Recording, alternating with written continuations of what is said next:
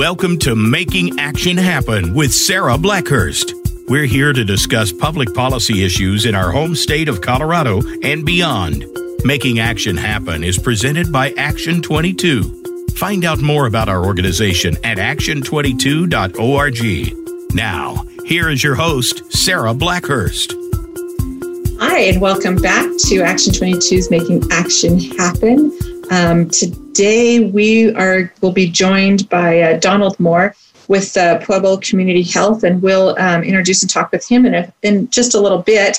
Uh, we were to have Tara Lowry on today. Tara is the CEO of Sangre de Cristo Hospice. However, um, she is helping uh, get her dad taken care of. Um, his her dad has fell, fallen ill, and he's one of these wonderful men that is all about family, and he's a good man of faith. And so, uh, Tanky, we um, are sending our love and our prayers out to you um, right now for a, a, speedy and full recovery. Um, so, I'm joined again uh, here um, in our office by uh, Brian McCain. Hi, hi, Brian. Hello. so, Brian and I um, wanted to visit about a couple things um, before we got started with uh, with Donald Moore and if you've been listening, if you've been a long time listener to the show or you've been listening to the show, you already know Brian well. But uh, we just wanted to kind of visit because there's a whole lot, a whole lot going on right this second um, in Colorado um, on a whole lot of fronts. But uh, Brian, what's been top of mind for you this last week? Uh, a few things um, on a federal level. Uh, you, everybody saw that Nancy Pelosi was reelected as Speaker of the House. We have mm-hmm. that. Um, there was some talk that that may or may not have happened, but when she's reelected. On the state level, we're seeing that the governor's having a special session after next week, right? Um, which there's going to be some some monies available for the communities, all due to COVID, and we'll see how that goes. Yeah. So um, that special session is going to be an interesting one. That um, the governor is calling back um, all of the legislators. That's the current legislators, not the ones that were just elected um, there was a little bit of a surplus um, on the budget projections from last year. So um, they want to try to um, discuss how to turn that into a bit of a relief package. Um, and also just on the COVID side of it. So they're, they're, they'll be discussing about $900 million. so this will be, an, it'll be interesting to see what and how I think the last few months have been some lessons learned, but um, yes, and more importantly, uh, one thing that they're focusing on on it is uh, broadband. And right. with everything going on now, you're seeing the schools shut down again, like we talked about, where it's at home learning, online learning. And part of his package that's um, proposed is money for broadband and getting kids connected. So that that's going to be something that, at least for rural Colorado, that we need to pay attention to um, to be on top of, basically, yeah. because we, we don't have the best broadband. We don't have the best broadband, and that's like two or three shows to discuss broadband. But um, the question that's being asked on that right now, I think, is um, if they don't have it now, you know, they haven't been able to get it in the last nine months. Why isn't that the case, and what's going to actually be the most effective thing? So we're going to hear a lot about infrastructure, but we're also going to hear a lot about hotspots and and all kinds of fun, fun stuff. Um, so we're going to be watching that really closely and bringing um, bringing some of that to you. Um, yep, and then um, also with that, you, you know, there's going to be some infrastructure stuff, not just broadband.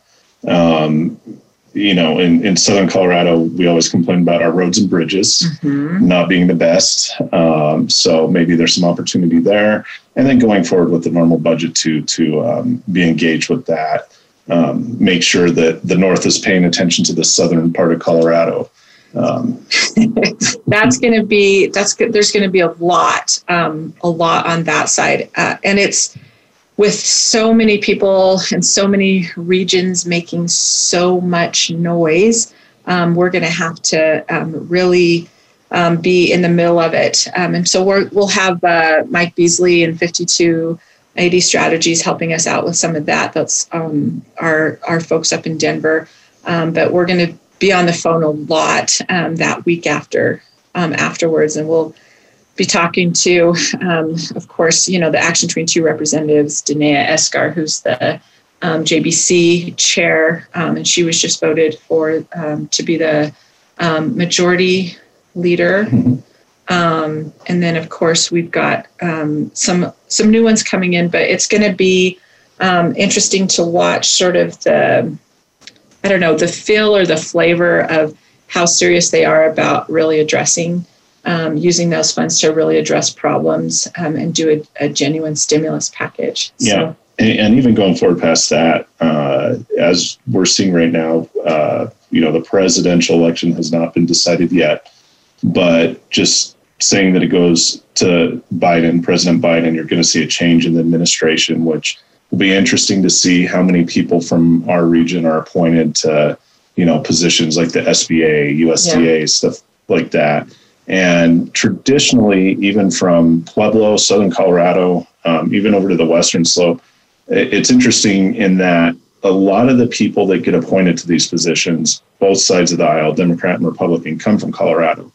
Uh, you, you, know, you've had Salazar, you mm-hmm. have, um, I can't think of the name now, but you, you know, Colorado, a lot of the, the leaders here, um, they do get appointed to these positions, and it's important to keep track of that. Yeah.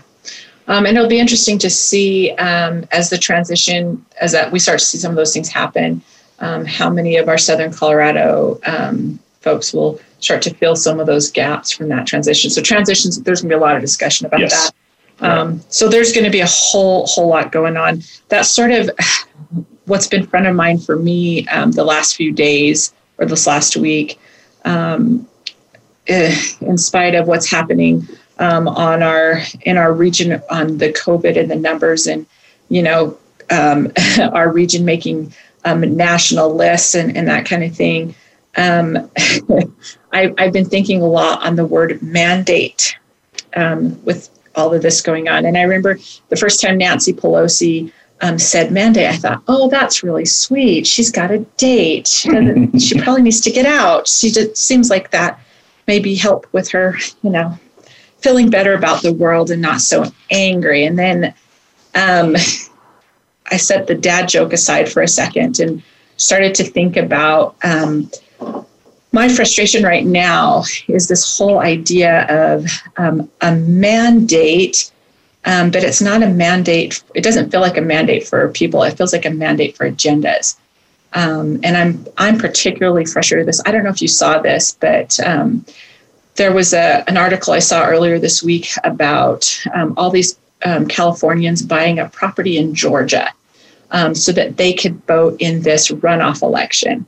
Um, and I just, um, the, uh, this idea that um, if, if your party wins an election, then you have a mandate other than to serve the people, that your mandate somehow becomes a part of this agenda um, to do things. And you're so devoted to that um, that that you would encourage people to go buy property in another state so um, you can influence that election. Um, and of course, everybody knows that the reason everybody's looking at Georgia right now is because that Senate election is going to decide who's going to have the majority, which side's going to have the majority. Um, in the Senate, yeah. In the Senate. Um, because the House um, has uh, is on the Dem side, but um, it's it's even split until we they decide in Georgia what's going on, um, and so that I I find it that word more and more frustrating. Yeah, we'll see how that pans out. Um, have faith in the system. I'm glad you're here to tell me that because. I get frustrated with the mandate idea. Um, so, I, you know, I guess what I really am looking for from elected officials are um, this idea that once you're elected, that you don't serve a party, but rather you serve everybody. So, um, and I think about leadership and um, and Donald Moore that we have with us today. All he does all day, every day, is serve this community, and we're really in a crisis right now um, in Pueblo. Mm-hmm. And um, Donald Moore is on the line with us, and I've worked with him in the past through Congressman Tipton's office.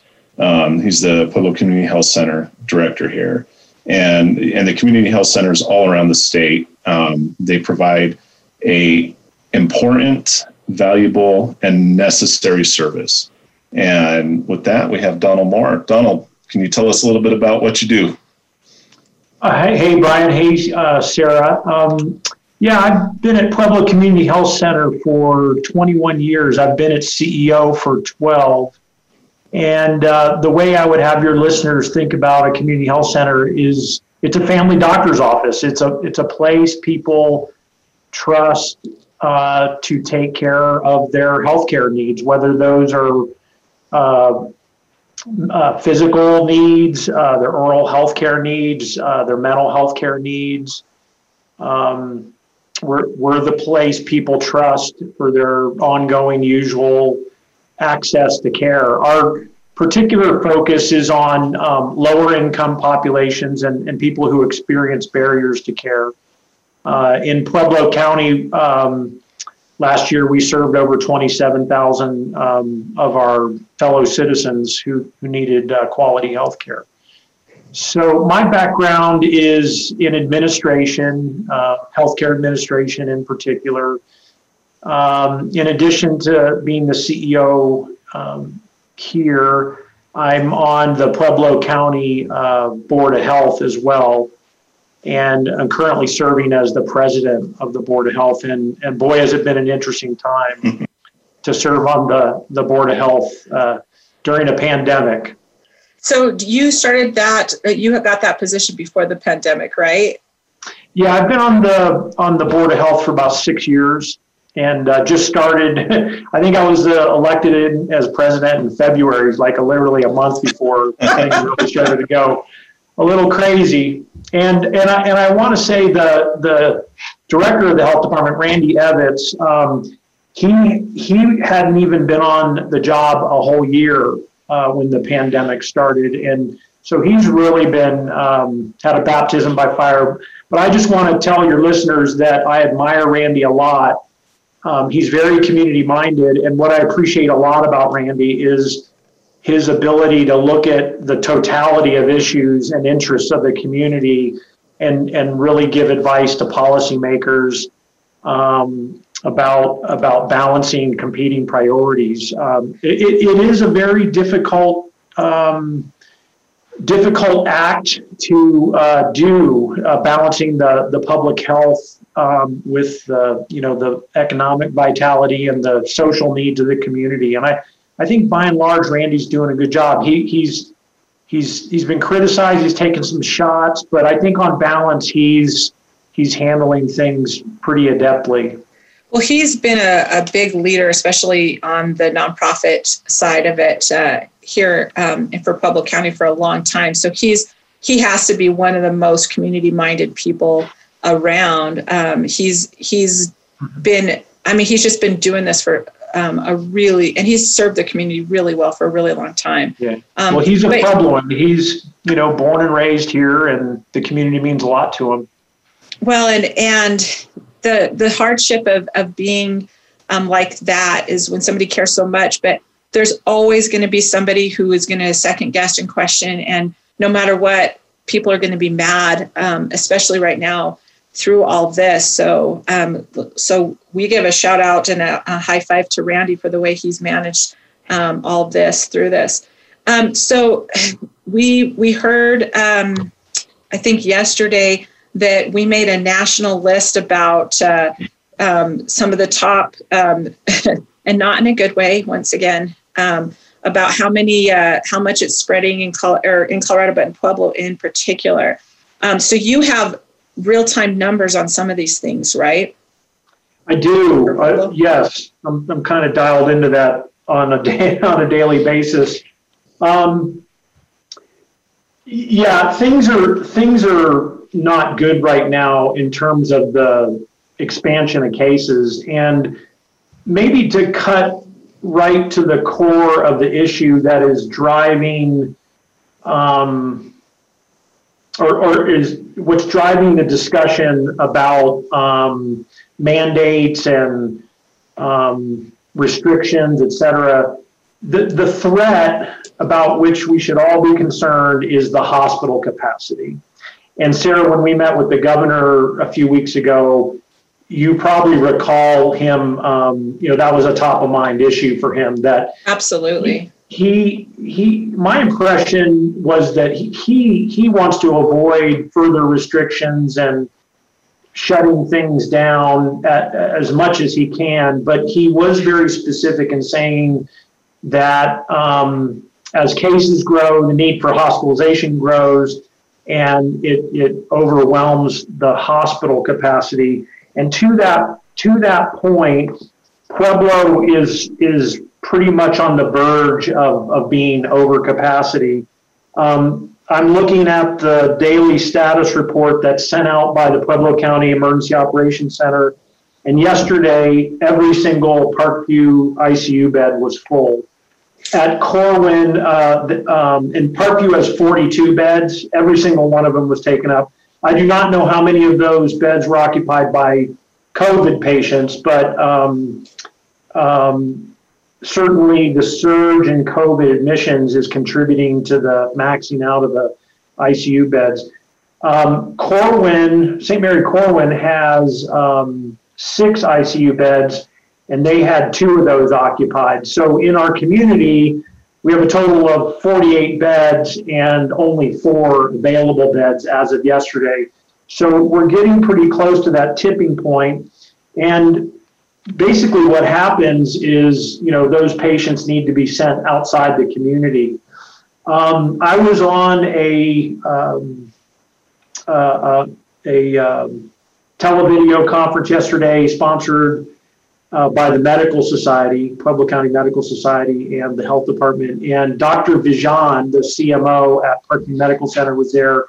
And um, it was quite a sobering update that he gave. It was very matter of fact. He, he wasn't hyperbolic about it, but he, he, his true concern is certainly there are some very sick COVID patients, but his, his true his true concern is, is when these ICU beds uh, fill up, the next person with a heart attack or a stroke or a right. embolism who shows up in the ER for which response to that serious medical condition is very urgent.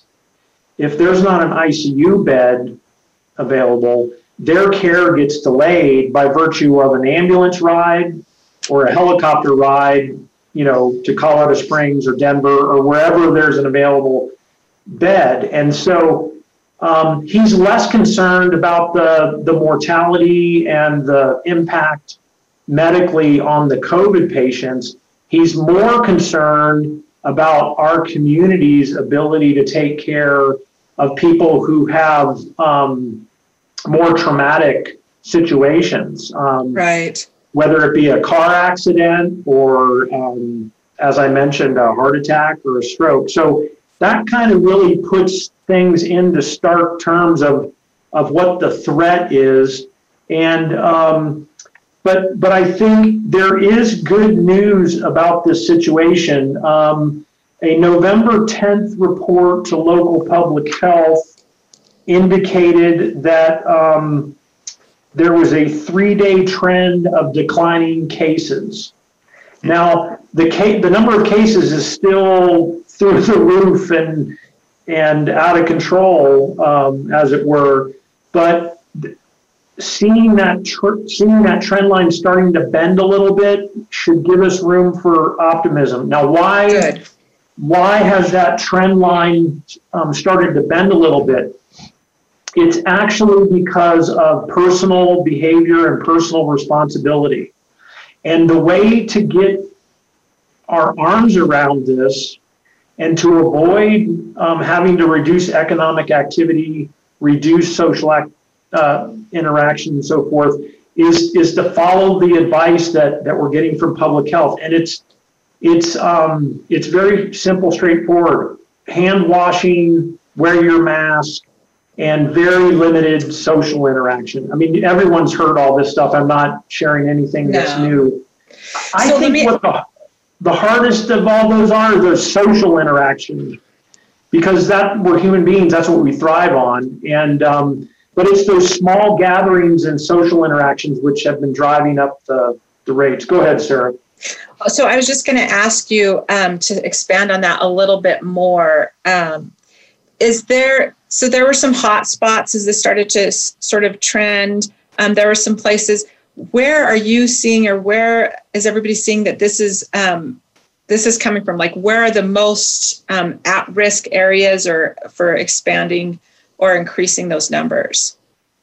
So You is it mean- is it like is it um, is it healthcare workers bringing stuff home and then you know socializing it? Is it um, is it sporting events? Is it um, is it schools? Is it um, grocery stores? I mean, where is it? Where are we seeing those numbers coming from? From what I have read and been told, it's it's from informal social gatherings and where um, it, it's not sporting events. Um, sporting events and and um, events that have been planned and received, um, you know, approval and variance through the through the process. They tend to have all the safeguards in place: the mask wearing, the distancing Right. the the controlled environment. The cases are spreading when you know um, families get together for social events. The cases are spreading when people meet up um, out in the community, whatever the setting. Um, I don't want to I don't want to say particular places because I'm not here to No, no, yeah, anybody. But it's it's it's when see the the the the difficult thing about COVID is you you can be infected for quite a while before you start experiencing symptoms and and know that you pose a risk to other people right. and and and that's when that transmission occurs and i don't i don't think it was you know one cataclysmic event in pueblo or in the community i think this becomes kind of a cumulative thing where you know we return to school uh, we began you know fall sports in a, in a limited in a limited way right. um, as the weather cools, we, we're tending to be in more, inside more rather than outdoors. Um, being Well, and we- indoors is higher risk than being outside. You know, we we've put had, off a lot of family things like um, weddings, birthdays, those Yeah. those things that we do to celebrate. yeah, we've we've had Halloween. Um, I mean, so I, I think it's accumulation of of uh, this close contact and, and just letting our guard down with respect to the the basic preventative measures, and and and it's just snowballed, and we've had this exponential growth in cases, and um, you know we're facing facing some real threats. So I wanted to ask you um, when the governor was down, when you and I and a, a few other of our um, folks met with the governor um, a few weeks ago. Um, this and, and I agree with you. My big takeaway was that he wasn't he was not looking um, to shut anything down. He really doesn't want to, um, and I think we've seen that over and over again. They added a, they added a color on the dial. Um, I, I think he's trying to do everything that they, he can to leave it up to the you know individual counties and so forth. Um, you know, but there's a there comes a point where something has to be done. Um, and I think for the most part, um, you know, you see these communities stepping up and taking care of of what needs to happen in in their own areas. Um, but the thing that that I took away from with from what you said, um, to, you know, your, the report you gave him was that you were more worried about um, medical um, staff, medical people being able to do that than you were about beds at that time. But this has been, I mean, I think we met with him, what, it's been like two or three weeks now that we met with him. Um, Yeah. So, number one, is that still your concern with only four ICU beds? Because you had said that there, you know, that there could possibly be um, more beds added to um, to maybe um, Corwin here um, in Pueblo, but your big concern was on on staff, and I was I hadn't thought about that, but it was and it got his attention as well. Yes, um, the, the staffing is very much a concern. Um, the back in April at the start of the pandemic, um, three what they call alternate care facilities were created. Uh, two in the Denver metro area and one in Pueblo, um, based at St. Mary Corwin Medical Center. And um, basically, what they are are overflow beds. Okay. And um, those beds are administered by the state of Colorado. Now, it's great that we have the space and the facilities and the supplies. If if the the usual bed capacity is overrun, but if you put a patient in the bed, you have to have RNs and respiratory therapists right. and other personnel who can um, administer uh, healthcare and medical services to that individual. Um, one bright note is we we do have plenty of ventilators, so that that's a good thing.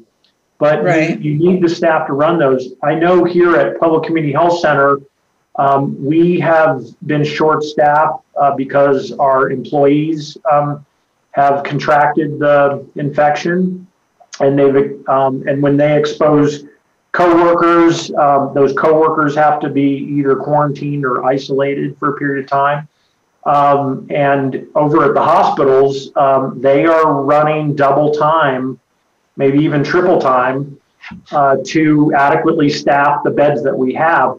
On a on a um, call that we had yesterday with local providers, the chief nursing officer of St. Mary Corwin said that Centura is um, asking nurses from other states um, to come into Colorado to supplement their staffing. Um, I believe he said nurses from Florida at at from hospitals that are that are in the same healthcare system as, right. as them. They're coming to Colorado just to help shore up the staffing here in Colorado. Now that that's great. It, that's a tremendous uh, resource that they can bring to bear. But it just sort of highlights the the criticality of that issue. So we should not have a false sense of um, security that just because we have extra beds available that that we um, automatically would be able to staff them appropriately. Um, is the is it realistic? Um, are they are they able to get um, nurses um, or medical professionals to come from other states, or I mean, I, they can ask, but are, is it actually happening? I guess is the question. Yeah, and you're. I mean, it is happening, but I mean, there's a, a see that what's different now than back in March and April is every state is having a surge of cases. Right. Back in April, it was New Jersey and New York and California and Washington and and and the other states, you know, certainly were seeing cases, but we weren't having the kinds of surges that we're having now. So right.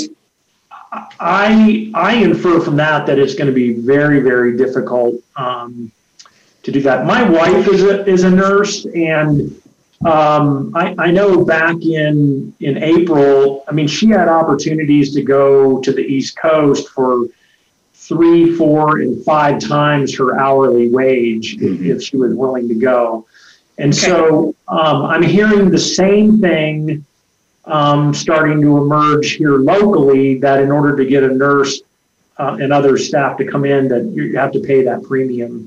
Oh, absolutely. So that's a supply and take, demand problem. Yeah, we're going to take a quick break, Donald, and when we come back, we'll talk a little bit more about um, some of the shortages and stuff that you talked about with the governor, um, and some of the how we move forward um, ideas that you have. So um, we'll be right back after this break.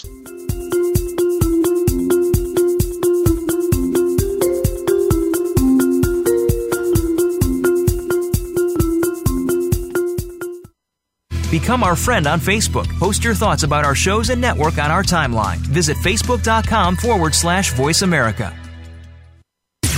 Voice America programs are now available on your favorite connected device, including Amazon, Alexa, and Google Home. Through streams with Apple Podcasts, TuneIn, and iHeartRadio, listening to your favorite show is as easy as saying the show name followed by the word podcast. Hey, Alexa play Finding Your Frequency podcast. If that doesn't work, try adding on TuneIn or on iHeartRadio or on Apple Podcasts. Tune in to the Voice America Variety channel on the Voice America Talk Radio Network. Voice America Variety broadcasts a diverse array of topics, reaching a global community. Our experts come from all walks of life, and the topics they discuss are everything from current events, arts and entertainment, leadership, parenting, relationships, self improvement, career advice, and a variety of other topics. Check us out today. You're sure to find something of interest. Voice America Variety. Talk on today's hot topics. Have you become a member yet? Sign up now to become a member of Voice America. It's always free and easy. Plus, you get to take advantage of some great member benefits. Get unlimited access to millions of hours of on demand content across all of our channels. Keep track of your favorite episodes, shows, and hosts in your own customizable library. Find out what shows you might be interested in based on your favorites. Plus, you get insider access with our newsletter. Membership gives you more. Sign up at voiceamerica.com and click register at the top right the Internet's number one talk station. Number one talk station. VoiceAmerica.com.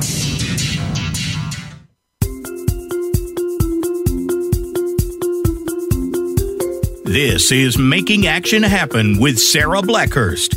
To reach the show today, call in to 1 866 472 5788. Again, that's 1 866 472 5788.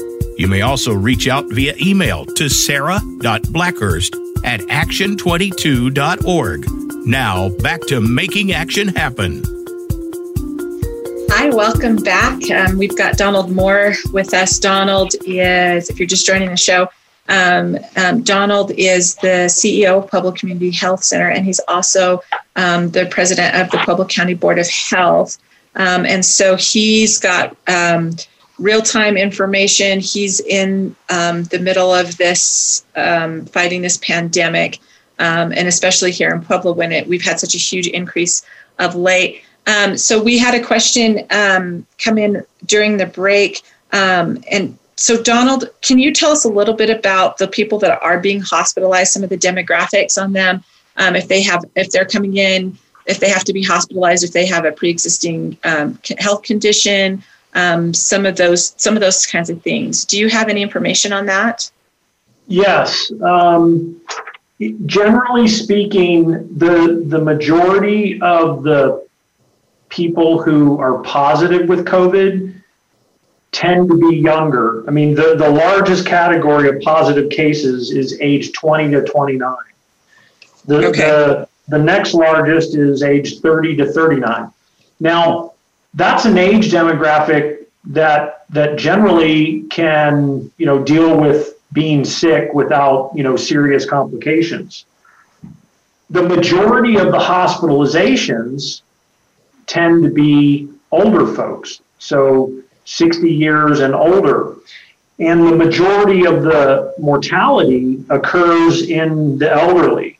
Um, I'm looking at the data, and it's about 80% of the deaths in Pueblo County from COVID 19 are 70 years of age and older. Okay. The other um, common denominator of, of people who, um, again, this is statistics and sure. on average, but um, people with uh, serious medical conditions such as um, kidney disease, uh, respiratory disease like uh, chronic uh, obstructive pulmonary disorder, any kind of heart conditions, um, immunocompromised um, folks, um, obesity is a risk factor. Um, diabetes and, and um, which disproportionately affects southern Colorado. Right. Um, asthma, um, things of that nature um, tend tend to put you at a higher risk uh, for uh, an admission as well. My I have a daughter. She's 23 and, and she has a rheumatological disorder and she takes uh, a drug called methotrexate, which suppresses your immune system. And um, my wife and I are, you know, constantly encouraging her to be safe because, you know, she's young, but she has this underlying condition that that puts her at risk. And so, you know, um, Sarah, before the podcast started, uh, and, and even as as it began, we were talking about mandates and restrictions. What what we really need right now, and, and I want to say this in the most encouraging way to everyone who might be listening.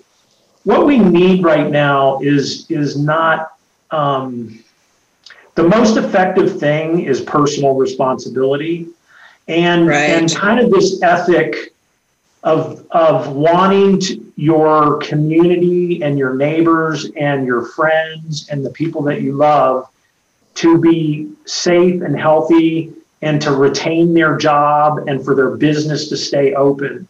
And and I have not encountered yet a an elected official whether it's the mayor, the county commissioner, city council, um, D- Daneya Esgar, Leroy Garcia, all the way up to the mayor, no one wants to restrict things further. No one wants to shut down anything. I think right. that there's a very strong understanding among our leaders that economic well being is good for health, social well being is good for health, spiritual um, well being is good for health. Um, but if we if if we don't on an individual basis start to behave in a way to reduce our risk and reduce the spread in our community, we are going to put um, our freedoms at risk. And, right. and there will have to be limits instituted on our ability to work, socialize, and engage in economic activity. Um, the you mentioned the the dial. Um, I am pretty sure that um, over the weekend, Pueblo will probably move to the red level. Right. Uh, to, um, and here here is what will change if that occurs. I mean, um, basically, they you know do not um, want personal gatherings of any of any sort. I don't know that that's enforceable, but when you go to red, that's the expectation. Um, the bars will close. Um, that that will not um, be permitted anymore. Um, yeah. More restrictions on in, any kind of indoor events. Um, restaurant activity to, goes to takeout only. Yeah. And so um, those those are the kinds of things we don't want to happen. Um, and we do have control over this. I mean, we just kind of we need to suck it up for a few weeks and and and just sort of um, limit our contact and activity with folks other than those essential activities like going going to work and and shopping for necessities and well and um, honestly this holiday i mean thanksgiving this is a really great time to just do that. And it's going to be tough. I know it's going to be tough for um, you know to not get together for thanksgiving um, but like you said, if we got, if we just be tough, if we just toughen up for a couple more weeks, I think we'll be okay. Um, so along that line, what's actually, so what's working on two fronts? What's working on a treatment side? And then, um, do you have data that shows that just that personal responsibility that you were just talking about is actually working? So first, what's working as far as treatment goes? Well, um, I first of all, I'm not a physician, but um, just just from participating in meetings at which physicians are present and listening to our chief medical officer and so forth, um, the the the course of treatment for people with COVID um, is is becoming very effective, and there, and the medical community is understanding how to help people recuperate from um, having having the um, the infection uh, very effectively. Um, again, you, you know, um, it, it's the older population in the hospital that has to undergo the significant treatments. If you're young and otherwise healthy, it's it's like it's kind of like riding out the flu or or a really bad, you know, bronchitis right. or head cold. Right. You you stay at home and you you know you you treat your symptoms and most importantly you just isolate from on. Another piece of good news is is the vaccine, and it's been all over the news the past right. week. To bring it home locally, um, what I would want to share is our local health departments in Pueblo and in other counties within the Action 22 area, those local health departments are on frequent um, conference calls with the state health department and they're they are actively putting into place a plan to distribute the vaccine when it becomes available. My understanding is um, there will be 40 million doses available nationwide. Right. You need two, you need you know two rounds, two doses. So effectively, they can serve 20 million people with this first tranche of supplies that we have. They will be targeting healthcare workers and other essential first responder folks, and they will um, be um, um, intervening in the in the long-term care settings where you have very frail elderly populations and the and the employees that that um, serve those uh, individuals. But so, the planning is actively happening so that so that it will move along um, swiftly when the vaccine becomes available. So here's my question on that, and this may have changed in the last few days. Um, I know Pfizer came out with theirs first, and then um, whoever came out with theirs mm-hmm. second. Um, but I was reading that um, in order to keep the vaccine, um, it had to have like a negative 70 degrees, um, or it was extremely, extremely cold to be able to do that. So the first thing I thought when I read that was, how does that work for rural communities? I mean, how are you going to get that? Um, like, what yeah. infrastructure are you going to have to put in place to actually um, keep the vaccine? Yeah, it, that's a that's a great uh, point and concern. Um, I I believe it is like negative seventy. Um, there are those kinds of um, freezers in Pueblo. Oh, okay. The health department has one. I believe um, one of the Kaiser Permanente locations here in Pueblo has one, is I believe was what I was told. So um, the vac it won't be a situation where you can just go to your doctor's office to get the vaccine as normal. Right. It'll be centrally stored and then um, transported to the location at which it uh, will be administered. I, I, don't know for sure, but I, I would have to assume that the hospitals have that kind of capability given the the variety of medications they have to administer and yeah. and uh, that was my big question on the on the um and um on the vaccine was uh, how is that going to work for these communities that are outside yeah. that area? Yeah they um, i've been on a few calls recently with everyone from the va and the state and i, I think they have a, a good network established for that you know, you may not be able to have the storage of the vaccine, say in a rural, like Campo, Colorado, or something right. like that.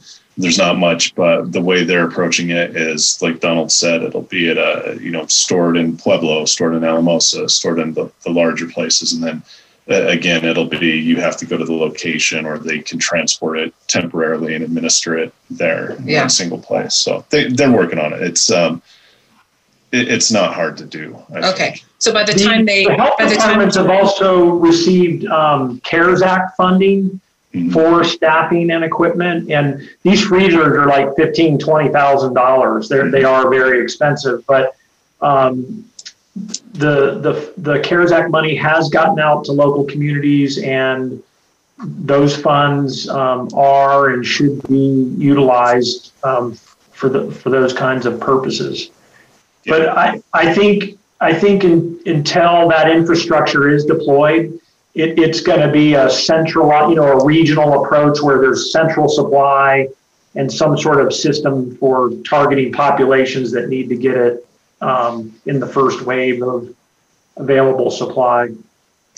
Well, and I'm sure that there's a little bit of a, a wiggle room um, as far as if it has to be kept at that temperature and then if it goes below that temperature the vaccine's still good for so many hours. So that might be the transportation. Right. And, and i um, believe that it can be transported with dry ice um, I, yeah i would think yeah.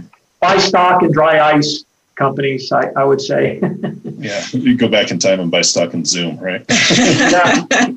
so yeah. so donald when um, when are you in your position, um, both with uh, Pueblo Community Health and with on the board of health? When are you going to be able to sort of like take a breath like, okay, we're through the worst of this. And then how far is that? So, what's your benchmark? Well, um, my bench, I, I, there's a couple of benchmarks. One is um, the current projection is that the state of Colorado will be out of ICU beds by December 6th. That's not that, that far away. That's not that far away. What's scary is um, about 10 days ago, the projection was end of December. So, so within the, the span of a week, week and a half, um, the the lack of ICU bed capacity has accelerated, and so December 6th is the current uh, tr- trajectory. Um, so that would be one benchmark I'll be following is that that prediction date of when ICU bed um, capacity uh, goes to zero. Does that do we start to push that out, or does it start to creep closer uh, to it? Right. I think Thanksgiving is a sentinel event. Um, a, a, word of encouragement. Um, the, the state is able to quantify social distancing, and they do that through a variety of uh, means. And I think it's called a stay at home index of, of some sort. But it basically measures how good we are at not, you know, mingling and, and intermixing and and um, informally gathering. Um, last week, the rate was at 61%. It's up to 65% now. Okay. And I think, you know, as the urgency has grown and the awareness has grown about the seriousness of the condition, um, people are um, engaging in personal responsibility. They are showing civic mindedness. They are um, behaving in a way that um, you know keeps their neighbors safe. Um, yeah. Both their next door neighbor and the neighbors at their job site or in the grocery store. And so it's up to 65%. That number needs to go to 80% in order to um, push that threat of not having enough hospital and ICU beds, start pushing it out into the future. Okay. Right. As long as it stays at 65%, you know, it, it that December 6th is still going to be the day we run out of beds. If we um, if we can if we can get that number because the cases are just growing much faster than we're social distancing. So back to Thanksgiving as a sentinel event, um, you know, the the urge to be with our family and our friends and, and enjoy those holidays and, and be be with those people that we love is so strong. I mean, um, but this is a year where we really need to back away from that and reel that kind of behavior in. There was a there was a national survey published yesterday, and 50% of the people are going to have small Thanksgivings, and the other half of the country is planning on not changing their, you know, what they do every year. That's oh, insufficient. That's an, that's in, that's an insufficient uh, reaction to the situation. And you know, um, it is the holiday, but like, gosh, if we can just bear down and really adhere to these guidelines um, between now and the new year, I, I, think we'll have a really good chance of not having to do draconian things like, you know, ask everyone to stay at home and shut down yeah. a lot, a big portion of the economy. I don't, and I don't think anyone wants to do that. Nobody wants to do that. I, uh, we're we're getting creative in our household. We're we told the we told our boys that um, we would extend um, their screen time if they were on with their cousins. Um, so they're playing games online with cousins and they're doing that kind of thing. Um, and so we're all just going to have to get a little bit more creative um, with all of that. Well, Donald, thank you so much for coming on and lending your expertise. And thank you for all the work um, that you're doing in the community. Um, a big shout out to um, also your staff um, and everybody else, the, the first responders and the medical staff and everybody who's working so hard in Pueblo. Um, hopefully we can we can get those numbers up and Um, I appreciate uh, just your message on the personal responsibility side of it um, so much. Uh, we just appreciate everything you're doing. You're welcome, and, and I'm um, glad to help out, and and um, I'm I'm thankful for Action 22 as well, representing well, this part of the state. So thank you. Well, thanks. We're we're working hard on that. So um, before we sign off, there's just one more um, one more thing I wanted to. Um, it's it's it's not going to make a difference for me to say this, but you know, a lot of the things that we're having to do right now, and a lot of the the moves that that uh, our state and across the country are having to do, um, has a has a lot to do with the fact that a stimulus package, that final stimulus package, didn't get passed. So um, we've had a lot of discussions um, with uh, our folks um, here, and everybody's equally frustrated. Um, if there's any chance, and if anybody's listening um, on that,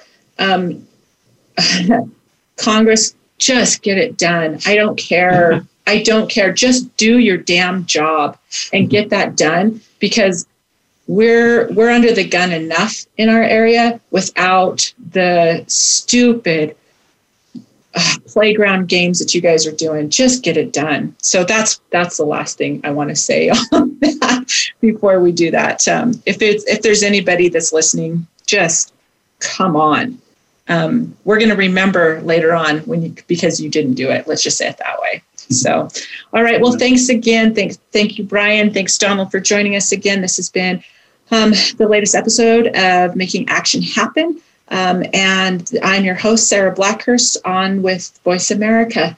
We will see you next week. Happy Thanksgiving. We'll still be doing a show for Thanksgiving. So we'll see you guys next week. Stay safe, be personally responsible, um, and stay well. Thank you. Thank you for tuning in to Making Action Happen. Be sure to join your host, Sarah Blackhurst, for another edition of the show next Thursday at 1 p.m. Mountain Time, 12 noon Pacific Time, and 3 p.m. Eastern Time on the Voice America Variety Channel. Have a good week.